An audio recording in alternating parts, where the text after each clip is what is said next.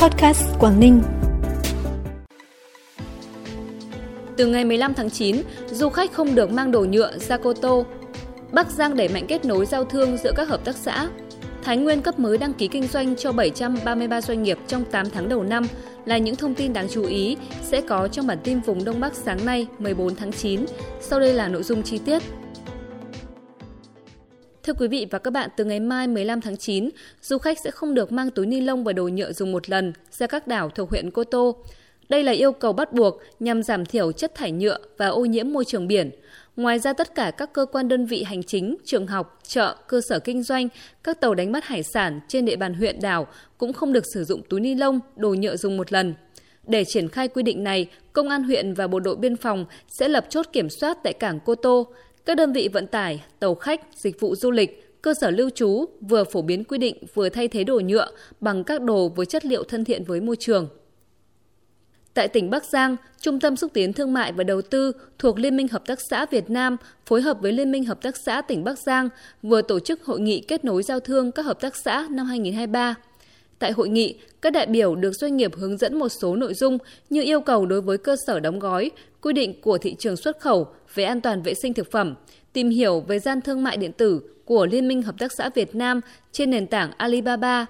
Trong khuôn khổ chương trình, đại diện siêu thị Go Bắc Giang, Sài Gòn Coop giới thiệu nhu cầu mua các sản phẩm của đơn vị, thủ tục đưa sản phẩm và bán lẻ tại các siêu thị.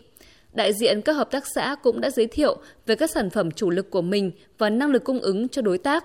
Thống kê sơ bộ có khoảng 40 thỏa thuận trao đổi hợp tác tiêu thụ sản phẩm được thực hiện tại hội nghị. Tính đến hết tháng 8 năm 2023, tỉnh Thái Nguyên đã cấp mới đăng ký kinh doanh cho 733 doanh nghiệp với tổng số vốn đăng ký là 6.962 tỷ đồng, cấp điều chỉnh thay đổi cho 1.168 doanh nghiệp, cấp thành lập 301 đơn vị trực thuộc. Cùng với đó, toàn tỉnh Thái Nguyên có 341 doanh nghiệp quay trở lại hoạt động. Tuy nhiên, cũng có 628 doanh nghiệp tạm ngừng hoạt động, 67 doanh nghiệp giải thể, như vậy hiện nay, tổng số doanh nghiệp trên địa bàn tỉnh Thái Nguyên là 9.516 đơn vị, với tổng số vốn đăng ký trên 142.000 tỷ đồng.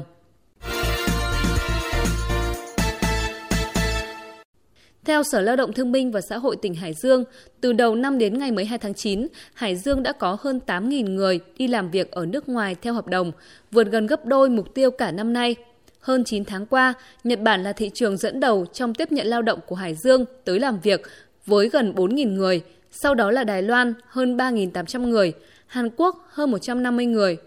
Ngoài thị trường Nhật Bản, hiện nay Hải Dương đang hướng dẫn lao động hoàn thiện hồ sơ thủ tục dự thi tiếng Hàn và tham gia đăng ký đi làm việc trong ngành công nghiệp tại Hàn Quốc.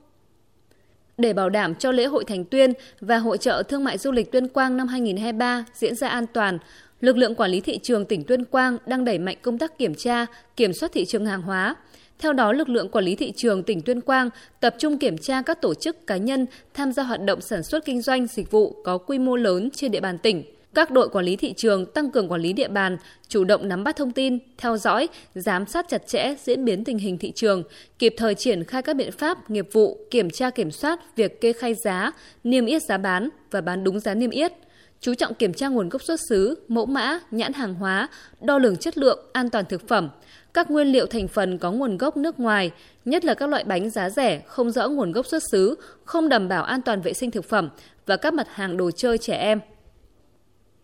Thời gian qua, lực lượng công an tỉnh Lạng Sơn đã phát hiện nhiều vụ vận chuyển, mua bán run đất khô. Hiện nay nhu cầu sử dụng run đất khô trong đông y tại thị trường Trung Quốc đang tăng mạnh. Lợi nhuận từ việc bán run đất khô cao nên một số người dân đã sử dụng kích điện để săn bắt, sấy khô và thu mua mặt hàng này bán sang Trung Quốc. Tuy nhiên, hành vi sử dụng kích điện để bắt tận diệt run đất không chỉ vi phạm pháp luật mà còn gây ra nhiều hậu quả như tận diệt run và các vi sinh vật có ích khác trong đất, gây mất cân bằng hệ sinh thái, làm thoái hóa đất, ảnh hưởng xấu đến quá trình sinh trưởng và phát triển của cây trồng. Do đó cần phải kịp thời đấu tranh ngăn chặn. Phần cuối bản tin là thông tin thời tiết. Thưa quý vị và các bạn, theo Trung tâm Dự báo Khí tượng Thủy văn Quốc gia, trong ngày hôm nay rãnh áp thấp và vùng xoáy thấp trên khu vực vẫn còn, vì thế Bắc Bộ vẫn có mưa, trong đó ở khu vực phía Đông Bắc Bộ, khả năng vẫn sẽ có mưa vừa mưa to, cục bộ có mưa rất to, với lượng từ 30 đến 60 mm, có nơi trên 80 mm. Trong mưa rông có khả năng xảy ra lốc, xét, mưa đá và gió giật mạnh đề phòng nguy cơ xảy ra lũ quét, sạt lở đất tại khu vực vùng núi và ngập úng tại các khu vực trũng thấp. Mưa sẽ tập trung chính trong sáng nay, đến trưa chiều mưa giảm dần, nhiệt độ cao nhất trong ngày phổ biến từ 28 đến 31 độ. Thông tin vừa rồi đã khép lại bản tin ngày hôm nay. Cảm ơn quý vị và các bạn đã dành thời gian quan tâm đón nghe. Xin chào và hẹn gặp lại.